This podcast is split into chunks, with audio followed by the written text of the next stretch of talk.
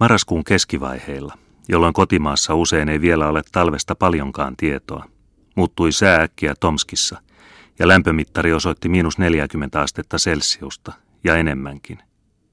Jokia kahlehtivat metrinpaksuiset jäät ja purot kangistuivat pohjiaan myöten. Lumi oli kuukautta aikaisemmin peittänyt likaisen maan.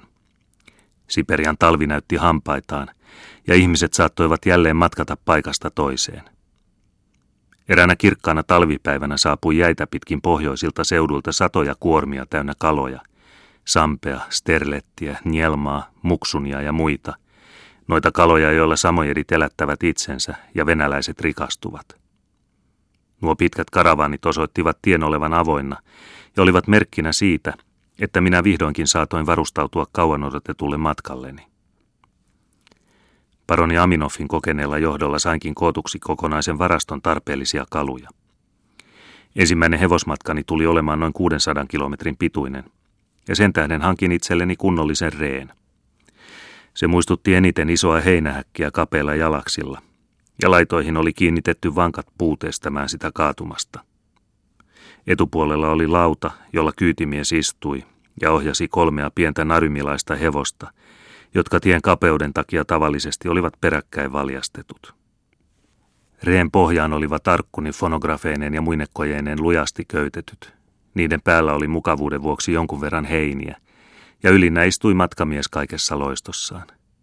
Niin, loistolta se ainakin minusta tuntui, joka olen aina ollut laiha ja aina toivonut voivani lihota. Siinä istuessani olisin näet pyylevyydessä voittanut minkä venäläisen ajurin tahansa – Ulkonäköni ikävä kyllä ei vastannut todellisuutta, sillä tämä mahtava volyymi oli keinotekoisella tavalla saavutettua. Tavallisten sarkavaatteiden päälle oli vetänyt paksun turkin, ja sen päällä oli minulla toinen samanlainen aasialaismallinen, hirvennahasta tehty ja karva tulospäin. Jalkoja suojasivat siperialaiset huopasaappaat, jotka hyvin kelpaavat 40 asteen pakkasessa.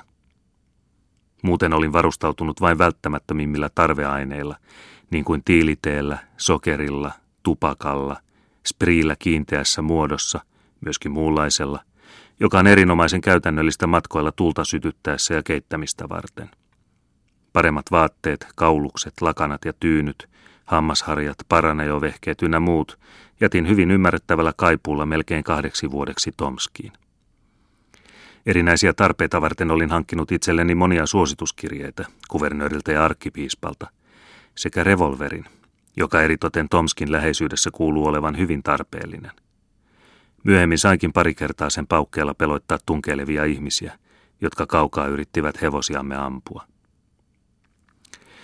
Voidakseni matkustaa nopeasti ja mukavasti, olin sitä paitsi kuvernöörin virastosta saanut niin sanotun avoimen kirjeen, joka tavallisesti annetaan virkamiehille ja oikeuttaa käyttämään postihevosia, joita on miltei joka kylässä.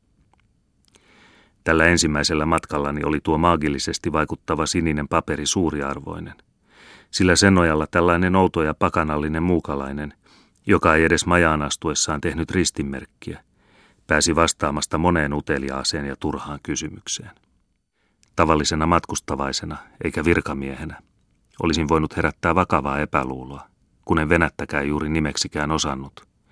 Vaikka eräs tietämätön kielimies Tomskissa oli minua juuri sen taitamisesta onnitellut. Olin näet kerran puheessani käyttänyt influenssa-sanaa, jota hän luuli tosi slaavilaiseksi. Matkakaveriksi oli Tomskin ispravnikka antanut minulle Saratovin kuvernementista kotoisin olevan nuorukaisraukan, joka oli joutunut Siperiaan etsimään isäänsä, joka oli karkoitettu moneksi vuodeksi Narymiin. Hänen kanssansa minä matkan varrella seurustelin. Oli hauska nähdä, minkälaisella ylpeydellä hän seurassani marssi kestikievareihin viettämään yötä, ja miten komentavasti hän paperillani tilasi hevosia ajoneuvojamme varten. Maatessani hänen kanssaan samassa sängyssä tai yhdessä lattialla, minä ensi kertaa sain kuulla esitelmiä muun muassa suurista mustista torakoista, jotka syövät pieniltä lapsilta silmät ja tuottavat kotionnea, sekä tavallisista russakoista, jotka päivisin koristavat jokaisen paremman talon seiniä ja öisin kuljeksivat ihmisten kasvoilla. Kun hän oli avustanut minua polttamaan loppuun paperossini, opetti hän minua nuolemaan koko mahorkkasavukkeita sekä käyttämään, eli siis polttamaan niitä, mikä alussa oli paljon vaikeampaa. Ensimmäiset minä kielelläni liimasin kokoon ja hän sai polttaa ne. Myöhemmin kävi päinvastoin. Tomskin pohjoispuolella oli osittain sangen asuttuja seutuja, mutta kuta kauemmaksi saavuttiin, sitä harvemmassa olivat kylät, ja erämaan autius kävi yhä suuremmaksi, ja ääretön yksitoikkoisuus painoi raskaa leimansa maisemaan. Syynä siihen oli kenties, että autio luonto ei enää esiintynyt alkuperäisessä voimassaan ja suuruudessaan. Minusta tuntui, tottumaton kun olin ankaraan pakkaseen, minus 40, minus 45 ja kylmään tuuleen. Vaikealta keksiä mitään kaunista sellaisessa maisemassa, jonka keskipisteeksi pakostakin muodostui tunnottomaksi paleltunut nenäni. Sitä paitsi oli tuo satojen vuosien vanha ja kunnianarvoinen metsä ihmisten ja tulen hävittämä. Hiiltyneet kannot muistuttivat siitä, mikä oli ollut, ja ainoastaan joku harva käyrä jättiläispuu seisoi pystyssä muistomerkkinä niiltä ajoilta, jolloin alkuasukas vapaasti liikkui omalla maallansa ja avoimesti uhrasi pakanallisille jumalilleen pyhissä lehdoissa. Nykyään ovat venäläiset tunkeutuneet kaikkialle pitkin obiokea, ja lähempänä Tomskia ei tapaa muita alkuasukkaita kuin tataareja. Vasta sata virstaa pohjoisempana, metsettien hävittyä näkyvistä – löytää poloisen samojedikansan ensimmäisiä etujoukkoja. Kuta kauemmaksi tulee, sitä tiheämmässä on jurttia ja sitä vähemmän ovat alkuasukkaat venäläistyneitä, mutta samalla he ovat kurjempia ja heidän asuntonsa kehnompia. Ensimmäisessä, johon astuin sisälle ja joka oli hyvin rakennettu talo, tapasin hämmästyksekseni mustatukkaisen vinosilmäisen samojedinaisen, joka ahkerasti neuloi ompelukoneellaan – Singeret Koon mallisella. Sen ainoan kerran luullakseni tunsin matkan kuluessa tyytymättömyyttä. Olinhan lähtenyt emo Aasian arvossa pidettyyn maahan, tutkiakseni luonnon kansaa erämaan sydämessä. Nyt oli melkein uskoa, että puhe alkuperäisestä kansasta oli juttua ja erämaa humbugia. Mutta etäämpänä tulin kyllä huomaamaan erehdykseni. Jo alempana joen varrella tapasin kurjia, puoleksi maanalaisia luolia, joissa oli jäästä tehdyt ikkunat ja ainoa huone täynnänsä miehiä, naisia, lapsia ja koiria. Kaikki oli sitä paitsi niin kuvaamattoman likaista, että minun kävisi mahdottomaksi kirjoittaa siitä puhtaalle paperille. Tällä tavalla jatkui matkaa viikon päivät ja yöt. Vain harvoin pysähdyimme jonnekin syömään, lepäämään ja nukkumaan. Myöhemmin totuin kyllä olojen pakosta nukkumaan milloin missäkin asennossa rekeeni muodostuneessa kuopassa – mutta alussa se oli minulle mahdotonta sekä tien epätasaisen laadun tähden, että myös kyytimiehen hirveiden hätähuutojen takia. Hänen huutonsa olivat tarkoitetut pienille narymilaishevosille, joiden katsottiin täytyvän yhtä mittaa juosta täyttä laukkaa. Kymmenen virstan matka ei kestänytkään puolta tuntia enempää. Tottumaton kun olin kaikkiin syöpäläisiin ja likaan, koetin sitä paitsi kiirehtiä mahdollisimman pian eteenpäin. Tie kiemurteli paikoittain hävitettyjen metsien ja jäätyneiden poppeleita ja pensaita kasvavien soiden halki, paikoittain taas jokea pitkin suuriksi vuoriksi kasaantuneiden jäämöhkäleiden ja kinosten välitse. Joskus laukkasivat hevoset hurjaa kyytiä tasaista jäätä pitkin. Tyypillistä obin rannoille on, että toinen aina on matala ja pensaiden peittämä, toinen korkea ja metsää kasvava. Kesän aikaan vesi uurtaa itselleen uusia teitä hiekkaisen harjun läpi – ja kaikkialla on suuria veteen sortuneita ja kaatuneiden puiden peittämiä niemekkeitä. Kuta pohjoisempaan tulee, sitä kauniimmaksi tavallaan muodostuu maisema ja sitä komeammaksi muuttuu luonto. Siperialainen seetripuu, eli leipämänty, pinus sembra, kasvaa siellä runsaammin, ja se luo talviselle maisemalle kiinteämmät muodot kuin lehdettömät poppelit ja koivut. Kaukaa näyttää silloin joskus kuin ääriviivat olisivat saksilla leikatut niin tasaiset ja jyrkät ne ovat. Vihdoin viimein, kun olin jo ehtinyt kyllästyä erämaahan, saavuttiin Narymin piirin vaatimattomaan pääkaupunkiin. Jo kaukaa kohosivat kirkkojen kupolit taivasta kohden, ja kun hevoset olivat laukanneet korkean mäen harjalle, sivutimme esikaupungin, jota sattuvasti sanotaan Kamchatkaksi. Samaa nimitystä käytetään monen muunkin siperialaisen kylän laitapuolista – itse kaupunki sijaitsee saarella keskellä jokea ja käsittää toista sataa ränsistynyttä taloa, joiden vinot rivit muistuttavat jonkun vanhuksen hoitamatonta hammastarhaa. Kaupungissa asuu noin tuhat ihmistä, useimmat kauppiaita ja niiden kasakoiden jälkeläisiä, jotka vuonna 1597 perustivat paikan. Tuo hämärillä muistoillaan elävä harmaja kaupunki on ulkoasultaan aivan vähäpätöinen, meikäläisen suuremman kirkon kylän tapainen. Mutta se ei vaikuta pieneltä ainoastaan harvojen talojensa vuoksi, eikä senkään takia, että se on ikään kuin puristettu yhteen pienelle saarelle, jonka vesi vähitellen huuhtoo pois. Vanha kivikirkko on jo vaipumaisillaan jokeen. Vaan senkin tähden, että siellä ei ole ainoatakaan kaunista rakennusta, ei ainoatakaan puutarhaa, ei puita, eikä yleensä mitään puolensa vetävää. Moniin kymmeniin nouseva karkoitettujen joukko painaa sekin surullisen leimassa tuohon kaukaiseen yhteiskuntaan. En koskaan unohda noiden maanpakolaisten surullista ja hiljaista kulkua pitkin niitä autiota katuja, joita he ovat tuomitut toimettomina astumaan vuosikausia, näkemättä mitään siitä suuresta elävästä maailmasta, jonka he pakosta ovat jättäneet. En myöskään unohda sitä näkyä, jonka näin tuossa sukupolvien kirousta kantavassa pimeässä kaupungissa – näkyä sen kaduilla eräänä ihanana kesäpäivänä palatessani sinne hiljaisesta erämaasta. Karkoitetut olivat jollain tavalla vappuna järjestäneet hiljaisen mielenosoituksen, ja seurauksena oli, että paikalle viipymättä lähetettiin joukko santarmeja asiaa tutkimaan. Sain nähdä näiden samoilevan pitkin katuja, sain nähdä heidän vangitsevan uhrejansa. Myöhemmin toimitettiin lukuisia kotitarkastuksia, muun muassa erään henkilön luona, josta tulen seuraavassa puhumaan. Olin oleskellut Narymissa ainoastaan vuorokauden ja käynyt Pristavin, tämän 200 000 neliökilometrin laajuisen valtakunnan korkeimman virkamiehen luona. Kun minä seuraavana aamuna kaikessa rauhassa Kievarissa luin ensimmäistä postiani, koputti joku oveeni ja minulle aivan tuntematon herra astui sisään sekä kysyi selvällä ruotsin kielellä. Oletteko Suomesta? Puhutteko ruotsia tai suomea? Aluksi olin niin hämmästynyt, etten tiennyt mitä sanoa – mutta vastattuani kysymykseen sain tietää hänen nimensä ja tarinansa. Hän oli Työlehden entinen toimittaja Santeri Jakobson Viipurista, joka pari vuotta aikaisemmin äkkiä oli vangittu syntymäkaupungissaan, viety Pietariin ja pitemmän aikaa linnassa istuttuaan karkoitettu Narymiin viiden vuoden ajaksi. On selvää, että hän tunsi mitä suurinta iloa saadessaan yhtäkkiä tavata suoraan kotimaasta tulleen henkilön, jonka kanssa saattoi puhua omalla kielellään. Hänelle oli tietenkin hauskaa kuulla kotimaan tapahtumista ja ihmisistä, ja minulle oli hyödyllistä häneltä tiedustella Siperian oloja. Hänen puheestaan sain sitä paitsi jonkinlaisen käsityksen siitä elämästä, jota karkoitetun on pakko viettää. Hänen kun alinomaa täytyy kokea sokean ja typerän virkavallan mielivaltaa ja monenlaatuisia rahallisia vaikeuksia.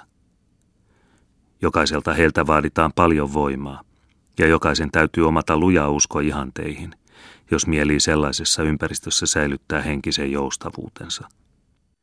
Harjoitettuani muutaman päivän kuluessa arkistotutkimuksia kaupungissa ja käytyäni vielä erinäisten paikkakunnan merkittävimpien henkilöiden, kuten Rovastin ja Pormestarin luona, matkustin sieltä Tymskoeen. Kylä sijaitsee 120 kilometriä alempana Obin varrella ja on nyttemmin asessori Svinhuvudin karkoituksen johdosta tullut Suomessakin tunnetuksi. Matkalla sinne sivutin Kargasok-nimisen kylän, jossa minua vielä odotti hauskanlainen yllätys. Siellä näin erään puodin ovella kyltin, johon oli venäläisillä kirjaimilla maalattu K.J. Nordqvist. Astuttuani sisälle asiaa tiedustelemaan, tapasin ryhdikkään vanhanpuoleisen miehen, puodin omistajan Karl Nordqvistin, joka hänkin osoittautui maanmieheksi. Hänen isänsä, josta Kastreen mainitsee matkakertomuksissaan, oli ollut tämän luokkatoverina Oulussa – josta hän sittemmin oli joutunut kellosepäksi Tomskiin. Karl Nordqvist, joka puhui saksaa, ei ollut koskaan käynyt Suomessa, vaan oli koko ikänsä elänyt Siperiassa. Ainoa, mikä hän muisti, oli Guda ja Vassogu, ja sitä paitsi oli hänellä tallella suomalainen almanakka, muistaakseni vuodelta 1883. Hän puhui minulle aikovansa vieläkin matkustaa kotimaahan, mutta siitä ei tullut mitään – sillä kun minä seuraavana kesänä menin häntä tervehtimään, oli hän saman päivän aamuna muuttanut Manan majoille. Ilman erikoisia seikkailuja saavuin onnellisesti Tymskoen, joka sijaitsi korkealla harjanteella komean setripuumetsän ympäröimänä. Asetuin asumaan Kestikievariin ja saatuani selville, että ympäristössä oli runsaasti samojedeja. Päätin jäädä kylään pitemmäksi aikaa. Toivoin näet parhaiten oppivani venättä ja tutustuvani oloihin sekä sen lisäksi voivani harjoittaa samojedilaistutkimuksia oleskellessani ympäristössä, jossa kumpaakin kieltä puhuttiin. Näin ollen tuli ensimmäiseksi toimenpiteekseni siedettävän asunnon hankkiminen. Yritys näyttäytyi kuitenkin verrattain vaikeaksi. Kaikki ihmiset kun olivat hieman epäluuloisia muukalaista kohtaan, joka ei taitanut kieltä eikä ollut oikeauskoinen, ja jonka tehtävä ja työ näytti sekä käsittämättömältä että myös epäilyttävältä. Useimmilla oli vain yksi huone, ja minä olisin mielelläni halunnut sellaisen yksinomaan itseäni varten, koska pelkäsin heidän uteliaisuutensa ja liiallisen tuttavallisuutensa tulevan minua häiritsemään. Tiedusteltuani turhaan eri tahoilla onnistui lopulta löytämään vanhan hyvän tahtoisen pariskunnan, joka jätti käytettäväkseni tilavan huoneen.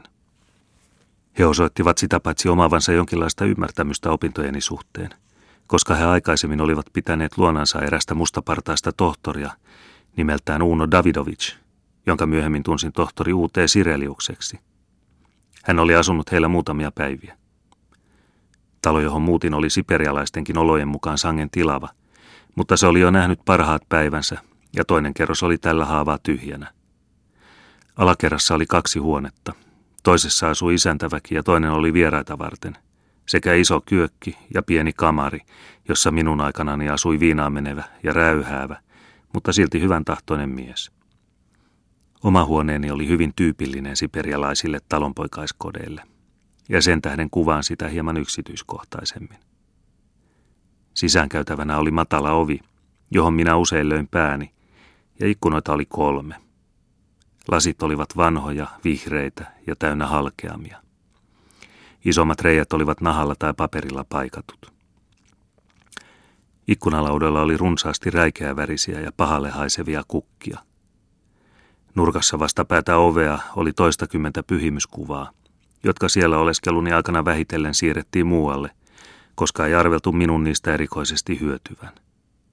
Suurin ikoni kuvasi pyhää ja ihmeitä tekevää Nikolausta, ja lähinnä paras neitsyt Maariaa Jeesus lapsi sylissään. Kumpaakin kuvaa oli kaunisteltu hopeapaperilla ja koreilla nauhoilla, ja edellistä kuvaa peittävän lasin alla oli Nikolauksen rinnalla kaksi vahakynttilää isäntävään häistä, joita yleisen tavan mukaan säilytetään, kunnes ne asianomaisten henkilöiden kuollessa annetaan heille mukaan arkkuun, viimeistä matkaa varten. Pyhimysryhmän läheisyydessä oli kronstattilaisen isä Johanneksen kuva. Vähän etäämpänä pramelivat kenraali Linjevitsin, Buharan emiirin ja keisarillisen perheen jäsenten kaikkialla välttämättömät kuvat, joita tatarit samojedellekin joskus kaupittelevat. Niiden ympärille oli liimattu mitä erilaisimpia postikortteja. Yhdessä niistä oli iso muna, jonka päällä seisoi punainen kukko, ja itse munaan oli kirjoitettu, Kristus on ylösnoussut. Edelleen oli siellä kuvia Betlehemin lastenmurhista ja hurjasta, urhollisesta ja väkevästä Boova-kuninkaasta, joka taisteli polkan jättiläistä vastaan, joka oli puoleksi ihminen ja puoleksi hevonen. Koko tuota pitkää, kirjavaa ja mieltä ylentävää kuvasarjaa ympäröi punaisista paperikukista ja kuusenoksista tehty seppele – jossa vielä roikkui pääsiäisen aikuisia värjättyjä munankuoria. Huonekalut supistuivat muuhun loistoon nähden verrattain vähiin. Ikkunain välissä oli neliskulmainen pöytä ja pari tuolia, ja niitä vastapäätä oli sänky, tai oikeammin penkki, jolla oli monen monta tyynyä sekä lammasturkki peittona. Sängyn läheisyydessä oli pari kirstua, jotka sisälsivät vaatteita, tupakkaa ja muita kalleuksia. Huone kokonaisuudessaan näytti oikein hauskalta. Seinät ja katto kun olivat valkeiksi maalatut. Siellä täällä oli pieniä ruskeita ja nopeasti liikkuvia pilkkuja, ravintoa etsiviä torakoita. Jokseenkin samaan tapaan ovat kaikkien varakkaampien talonpoikaistalojen vierashuoneet sisustetut siinä osassa Siperiaa, jonka minä tähän asti olen nähnyt. Ei kuitenkaan muiden kuin jo aikoja sitten sinne muuttaneiden venäläisten, niin sanottujen sibirjakkien luona. Isäntäni, nimeltä Sierjakov, oli vanha tyypillinen siperialainen kauppias.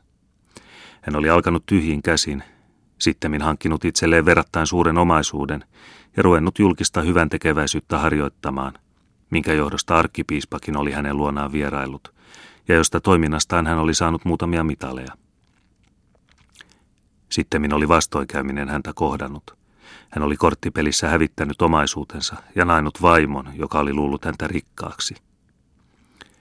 Nyt hän eli lastensa antamalla avustuksella ja myymällä yhtä ja toista ennen vararikkoa kätkemäänsä tavaraa. Muuten on myönnettävä, että hän oli rehellinen ja hyväsydäminen ukko, joka mielellään tunnusti syntinsä, mutta samalla kerskasi sillä, että lapsensa olivat kohonneet korkeammalle kuin kyllä muiden asukasten. Yksi pojista opiskeli lääketiedettä ja toinen oli kansakoulun opettaja. Arvelen tämän osittain johtuvan heidän isänsäkin ansioista. Talon emäntä oli iso ja rasvainen ja lihava ja melkein kaljupää sekä niin punakasvoinen, ettei varmaankaan yksinomaan kotoisen lieden lämpö ollut sellaista ihmeellistä väritystä saanut aikaan, vaan myöskin se viina, jota hän varasteli ankarassa kurissa pidetyltä herraltaan ja mieheltään. Hän askaroitsi monenlaisissa hommissa, ja muun muassa oli hänellä tapana ottaa luokseen raskaita naisia, joita hän taitavasti hoiti. Sen vuoksi minun toisinaan oli pakko keskeyttää työskentelyni seinän toisella puolella tapahtuvien asian johdosta. Usein olinkin hyvin ärtynyt, kun minua häirittiin, mutta kun synnytys oli suoritettu, pieni lapsi ilmestynyt maailmaan ja kaikki muut tulivat huoneeseeni tekemään ristinmerkkejä pyhimyskuvien edessä ja rukoilemaan vastasyntyneen puolesta. Silloin minäkin tulin liikutetuksi, enkä tuntenut mitään kiukkua emäntääni kohtaan. Mutta kun hän joskus peitti kaljun päänsä mustalla kalotilla ja pukeutui miehensä edellisen vaimon räikeään vihreään puseroon ja mustaan alushameeseen ja juhlien jälkeen palasi kotia aivan juovuksissa, en sietänyt häntä edes katsella. Esitettyäni täten lukijoilleni läheisimmän ympäristöni, puhun vielä pari sanaa itse kylästä ja sen asukkaista, jotka hekin omalla tavallaan ovat sangen tyypillisiä. Tymskoen kirkonkylään, jonka venäläiset 1800-luvun alkupuoliskolla perustivat Samojedin omistamalle maalle, kuuluu nykyään noin 30 taloa, ja siinä on enintään 200 asukasta. Toiset taloista ovat uudet ja sangen komeat, mikä johtuu siitä, että jotkut paikkakunnan kauppiaista ovat verrattain varakkaita, sekä siitä erikoisesta asianhaarasta, että kevättulva joka vuosi nielee leveän rantakaistaleen – mikä taas pakottaa asukkaat määrätyn ajanjakson kuluttua muuttamaan talonsa korkeammalle ja sen takia myös pitämään niitä suhteellisen hyvässä kunnossa. Kirkkokin on jo vähintään viisi kertaa muutettu, ja paikka, missä se alkuaan seisoi, sijaitsee kaukana joessa tai vastapäätä olevalla rannikolla. Lähempänä metsää tavataan kehnommin rakennettu köyhien osa kylää. Sen muodostavat osittain maahan kaivetut tai kokonaan maanalaiset hökkelit ja luolat – joissa on ikkuna katossa ja seinät mullasta ja savesta tehdyt. Noissa tilapäisissä suojissa asuu enimmäkseen venäläistyneitä samojedeja ja ostiakkeja sekä irtainta väestöä, joka viettää remuavaa ja syntistä elämää, kun vain on olemassa rahaa, toisin sanoen viinaa, mikä ei suinkaan ole harvinaista. Kaikki Tymskojen varakkaammat porvarit käyvät kauppaa ympäristössä asuvien samojedien kanssa – se on mitä alkuperäisintä laatua ja yksinkertaista vaihtokauppaa. Alkuasukkaat antavat kauppiaille turkiksia, kalaa sekä seetripuun käpyjä, minkä vastineeksi he saavat jauhoja, kankaita, ruutia, tupakkaa, viinaa ja muuta, mitä tarvitsevat tai eivät tarvitse. Kaikki myydään kalliista hinnasta ja voitto on tavallisesti 100 prosenttia ja enemmän. Jäälähdön jälkeen matkustavat kaikki, jotka siihen vain pystyvät – lähestä Tymjokea ylös, jossa he kaukana kaikesta esivallasta pääsevät harjoittamaan usein hyvinkin hävytöntä kiskomistansa ja kauppaansa sangen helposti petkutettavien luonnonlasten, samojedien kanssa. Seurauksena tästä on, että samojedin täytyy maksaa maksamistaan, mutta siitä huolimatta hän yhä vain jää velkaiseksi. Kalastusta harjoittavat ja sillä elättävät itsensä useimmat kylän köyhimmistä asukkaista – se onkin nykyään melkein kannattavampaa kuin kauppa, joka vuosi vuodelta on huonontunut. Kaikki voisivat elää mitä huolettomimmalla tavalla, jollei tuota kirottua viinaa olisi olemassa. Mutta niin kauppiat kuin palkkalaiset, miehet ja naiset, venäläiset ja alkuasukkaat, kaikki näkyvät olevan saman ikeen alla. On tosiaankin omituista nähdä kylän asukkaiden pitkien pyhien aikana hoipertelevan pitkin katua kirkuen ja huutaen, joskus hoilaten lauluja – jotka saattaisivat olla kauniitakin, toisinaan taas rähisten ja kinastellen kuin missäkin hullujen huoneessa. Tuo heidän pahanlaatuinen elämänsä, jota en kuitenkaan tahtoisi sanoa erikoisesti Siperialle kuvaavaksi, vaikka se on ominaista Tymskoelle, riippuu kaiketi paljon siitä, että asukkaat ovat samojedien ja venäläisten, entisten pahantekijöiden ja erinäisten muiden epäilyttävien aineisten hyvin sekarotuisia jälkeläisiä. Samalla se nähtävästi voi johtua siitäkin, että kylän sielunpaimen ei ole erikoisen sopiva virkaansa. Lukunottamatta sitä, että hän oli siinä määrin sivistymätön, että luuli Suomen olevan Englannissa, ja sen johdosta sanoi minuakin engelsmanniksi, jota nimeä sitten sain paikkakunnalla kantaa, niin hän, samoin kuin muutkin, rakasti erikoisesti votkaa ja esiintyi myötäänsä juovuksissa, missä ja koska tahansa. Muistan elävästi, kuinka hän eräänäkin päivänä, mitä kirkkaimmassa humalassa toikkaroi huoneeseeni, tupertui kumoon ja nukahti siihen, vaikka minä paraikaa olin työssä samojedilaisen kielimestarini kanssa.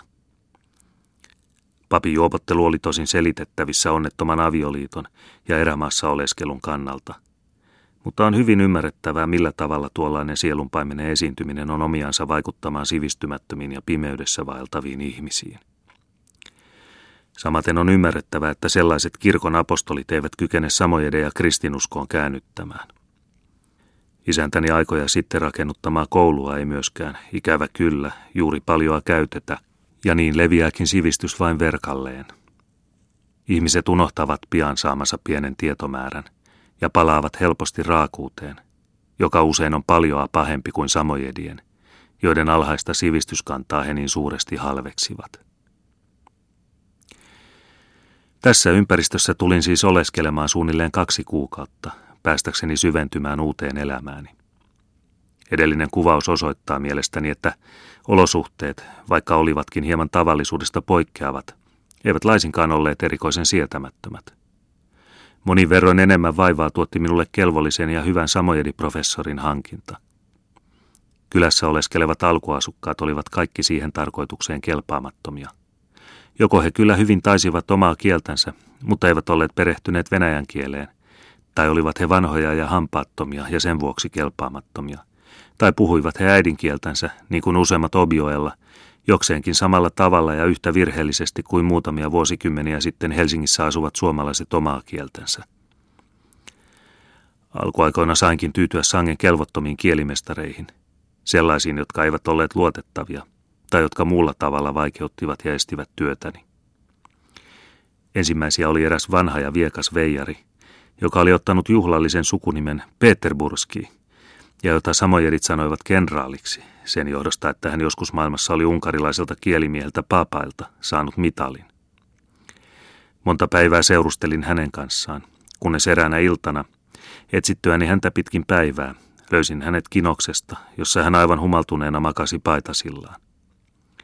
Sieltä vedin hänet saunaan, jossa hän vähitellen virkosi eloon. Seuraava opettaja oli niin ikään vanhanpuoleinen herra – joka ei ainoastaan puuttuvien hampaittensa takia osoittautunut sopimattomaksi, vaan myös sen tähden, että hän ei voinut pysyä erillään vaimostaan ja lukuisista lapsistaan, jotka kaikki asettuivat huoneeseen ja asumaan, ja läsnäolollaan pahasti häiritsivät työn säännöllistä kulkua. Erotettuani monen monta koekaniinia ja saavutettuani lääkkeelläni ja erikoisesti onnistuneella matokuureella lähiseudun jurttien asukkaiden luottamuksen, sain vihdoin viimein palvelukseeni nuoremman – Kolgujakista kotoisin olevan miehen, joka osoittautui kelvolliseksi kielellisessä suhteessa sekä myös sopivaksi välittämään tutustumistani tuohon muukalaisia niin vierovaan ja itsensä sulkeutuneeseen kansaan. Mies, joka ei ollut jörö, vaan päinvastoin erikoisen lahjakas, kenties terävin näkemistäni samojedeista, oli nimeltään Olaska Olchikaid. Hänen hiuksensa olivat mustat ja ihonsa ruskea – hän polveutui ruhtinaallisista vanhemmista ja osasi venättä ja ostiakkia, sekä oppi minun johdollani venäläiset kirjaimet aasta ämmään, muutamia suomalaisia sävelmiä sekä perkele-sanan. Tämän erinomaisen miehen onnistuin pitemmäksi aikaa saamaan opettajakseni ja seuralaisekseni, ja ainoastaan hänen avullaan sain selville hyvin paljon sellaista, joka muuten olisi jäänyt minulle tuntemattomaksi. Hänen kauttansa tuli myös pian oivaltamaan sen, että paras tapa heidän kielensä oppimiseksi oli mahdollisimman eristetty elämä heidän keskuudessaan. Eläminen heidän kanssansa ja heidän tavallaan seuduilla, missä venäläistä vaikutusta ei ole vielä huomattavissa. Ensi aikoina työskentelimme kuitenkin Tymskoessa, jossa minä kaikessa rauhassa saatoin suorittaa vaikeimman sanakirjatyön sekä hankkia pintapuoliset tiedot heidän uskonnollisista tavoistaan, jotka tiedot oikealla tavalla käytettyinä muodostavat sen avaimen, millä heidän luottamuksensa on voitettavissa. Lupasin tietysti olla venäläisille kertomatta, mitä sain tietää, samojerit kun ovat hyvin arkoja, koska he virallisesti ovat kristittyjä. Pidinkin lupaukseni, ja kun minä sen joskus nimeksi rikoin, ei siitä koitunut minulle erikoista iloa. Muistan erityisesti yhden kerran, jolloin olin selittänyt Narymin läänin rovastille, että samojedit ovat totemismin kannattajia, ja siis uskovat ihmisen polveutuvan eläimistä. Muista, miten pappi hyvin ivallisesti vastasi minulle seuraavaan tapaan. Ahaa, lausui hän riemuisasti. Siinäpä sen näette. Samojedit uskovat polveutuvansa eläimistä, ja darwinismi väittää samaa. Ettekö vihdoin huomaa, miten alhaisella asteella nykyinen tiede on? Samojedit ja tiedemiehet uskovat samaa ja ovat yhtä sokaistuja. Alun perin syntyi vaikeuksia Olaskan ja minun välillä. Hänen oli ensiksikin pakko, samoin kuin kaikkien myöhempien kielimestarien, tottua tuollaisissa opinnoissa välttämättömään hiljaiseen kamarielämään. Jolle minä häntä kuin lasta huvitellut valokuvaamisella, fonografillani tai muulla, tuli hänen niin ikävä ja hän kävi niin uniseksi, että minun oli mahdoton jatkaa. Sitä paitsi tuvassa vallitseva lämpö häntä sanomattomasti vaivasi, ja kun hän ei pitkiin aikoihin ollut saanut syödä raakaa kalaa, tuli hän sairaaksi ja onnettomaksi. Hänen ryyppäämisensä minä lopulta sain niin hyvin järjestetyksi, että hän joka lauantailta hankki itselleen yli sunnuntain kestävän humalan. Kun minä maanantai-aamuna olin parilla ryypyllä sammuttanut hänen polttavan janonsa, oli hän valmis tekemään työtä kaikki viikon päivät. Hän ikävöi metsää ja erämaata, ja usein me yhdessä läksimme sinne pyydystämään ansoilla jäniksiä, oravia, kärppiä ja muita otuksia. Sillä tavalla minäkin vähitellen hankin itselleni käytännölliset tiedot siitä tavasta, jolla samojedit metsästävät, niin lentävää kuin jalan neljän juoksevat arjistaa. Hullusti oli käydä, kun minun oli pakko häntä vaivata samojedin kieliopin monilla knopeilla. Häntä oli tietenkin mahdoton saada taivuttamaan sanoja, ja minun täytyi sopivien esimerkkien avulla saada häneltä haluamani tiedot. Kysymykseeni, miten sinun hevosesi kuuluu samojediksi, vastasi hän joko, ettei hänellä hevosta ollut, tai myöskin minun hevoseni. Kun minä pyysin häntä sanomaan, miten minun jokeni kuuluu, vastasi hän äkäisesti, että joki ei ollut minun ja että ainoastaan samojedit saivat siinä kalastaa. Alkuaikoinani nuo vastaukset tuntuivat kerrassaan lohduttomilta, ja minä käytin hyvin usein puolisen tuntia selittääkseni hänelle, mitä tarkoitin – Minun ei kuitenkaan koskaan käynyt niin kuin Kastreenin, joka kerran, kun hänen kärsivällisyytensä loppui, viskasi lasillisen vettä höperön kielimestarinsa naamaan. Lohdutin itseäni joskus eräällä kaskulla, jota kerrottiin venäläisestä papista, joka leivän, samojedin kielellä jäi, asemasta pyysi venäläisten saastaisena pitämään oravaa, samojedin kielellä njäjä. Älistyneenä saadessaan mitä todellisuudessa oli pyytänyt, Pahensi hän vain asiaa sekoittamalla sanat man, eli minä, ja manne, jolla on hyvin ruma merkitys. Tymskoessa oleskelin keskitalvella, joten minulla oli tilaisuus siellä seurata venäläisten jouluviettotapaa. Oman yksityisjouluni olin jo aikaisemmin kaikessa hiljaisuudessa viettänyt, hankkimalla itselleni pienen kuusen, jonka latvaan olin kiinnittänyt yksinäisen kynttilän – mikä sekin loihti esiin tuttuja kotimaan tunnelmia ja kuvia. Venäläisten juhla oli laajempi ja se kohdistui enemmän syömiseen ja juomiseen kuin kirkollisten pyhien uskonnollisen puolen esille tuomiseen. Tymskoessa, niin kuin monesti muuallakin, sain sen vaikutuksen, että venäläiset kaikesta näennäisestä uskonnollisuudestaan huolimatta itse asiassa ovat todellista uskontoa vailla. Nämä joulujuhlat tuntuivat minusta kaikki ne maallisine huolineen sangen yksitoikkoisilta – ja sen vuoksi huvittivat minua paljon enemmän näkemäni monet sangen primitiiviset häät.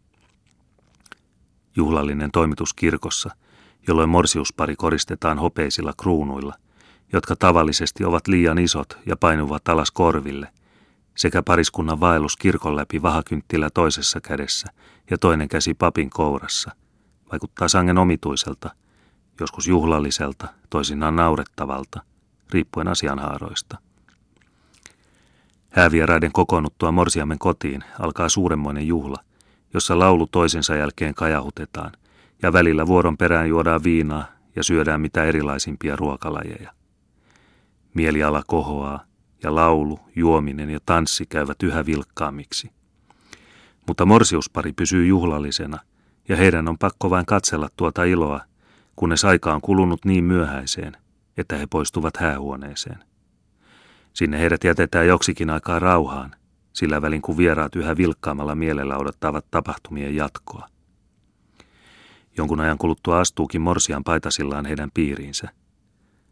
Hän näyttää kokoontuneille vieraille neitseellisyytensä todistusta ja tarjoilee heille viiniä tarjottimella, jolle kaikkien tulee jättää rahoja vastanaineiden hyväksi. Joskus voi sattua, että tuo ylen tärkeä hääpaita jätetään muiden huostaan, ja silloin marsalkat järjestävät riemuisan ja meluavan kulkueen, joka musiikin johdolla käy koko kylän näyttämässä vaatekappaletta kaikille, jotka sitä haluavat tarkastaa.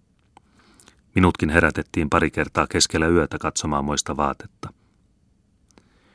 Jos kaikki on päättynyt onnellisesti, kantavat marsalkat seuraavana päivänä punaisia nauhoja vaatteissaan ja juhlaa jatkuu monta vuorokautta. Jollei, niin juhliminen lopetetaan heti.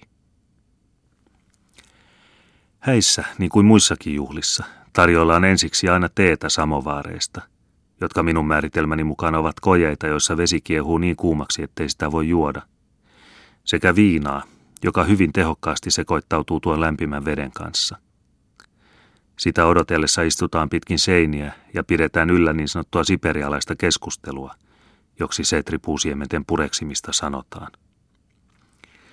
Varakkaammissa taloissa tarjotaan vieraille kirjavallaista ja runsasta voileipäpöytää, johon kuuluu lihaa, jäätynyttä raakaa kalaa, niin sanottua stroganiinaa, porsasta, kaviaaria, kaikenlaatuisia leivoksia, marjoja, hilloja ynnä muuta.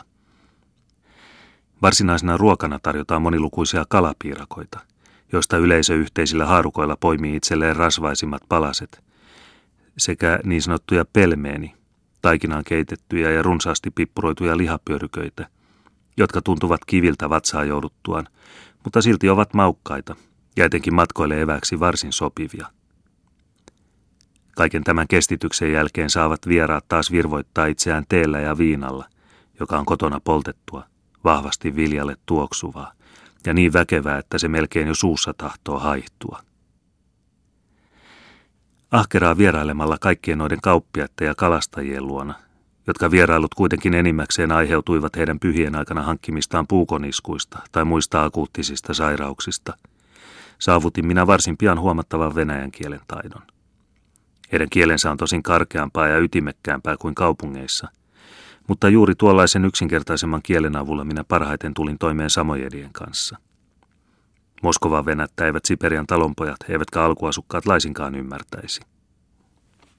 Samaan aikaan olin oppinut niin paljon samojedia, että tulin toimeen sellaistenkin kanssa, jotka eivät vierasta kieltä ymmärtäneet.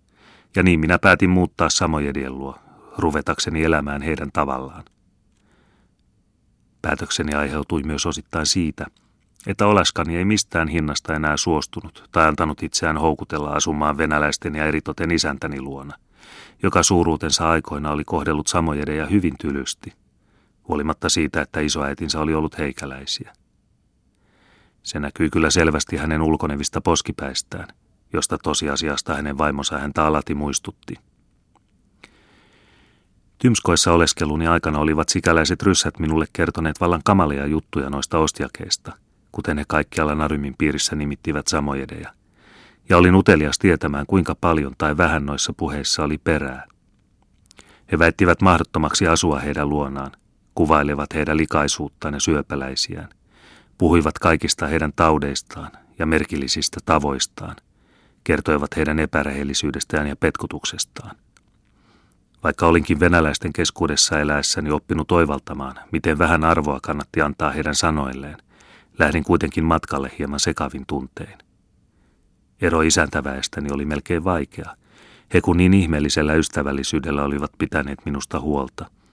Isäntä nimitti minua pojakseen, ja emäntä surkutteli minua, joka lähdin niin epävarmaa tulevaisuutta kohden.